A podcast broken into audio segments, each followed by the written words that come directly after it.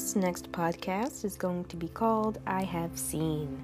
And this one is talking about what I what I have seen obviously. The name the title kind of gives it away.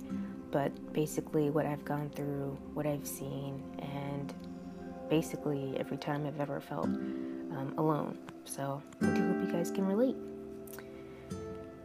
I've seen so much in so little time. I have seen love and pain, joy and rain. Wonderful words take the lost and lonely feeling away. Seeing as I have, I have a new respect for every misstep, every mishap. I've seen the rise and fall and rise again of the days I have lived in. Most of all, I have seen myself grow, strong enough to let frivolous people and things go.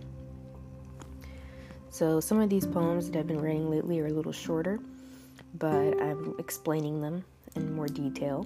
So, I feel like those are simple, simple ways to go up my podcast this this time around. But I do feel like this poem I have seen that I wrote, it definitely talks about where I've been uh, mentally lately. Um, when I have my words of wisdom and I have my quotes that I read on Pinterest and stuff like that, they get me out of that funk that I get in sometimes. And they make me feel a little bit better about where things are right now. And every misstep that I had helps me to grow and helps me to rise and fall and rise again and just to feel like a little more a little more balanced. So I've just been trying to feel a little more balanced lately and when I write more of my poetry, it help it gives me a little more peace, a little more balance, and a little more hope.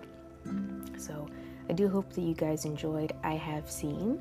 It's one of my favorites. I'm adding that to one of my favorites because it's short, but it's to the point, and the title speaks for what I'm talking about in the poem.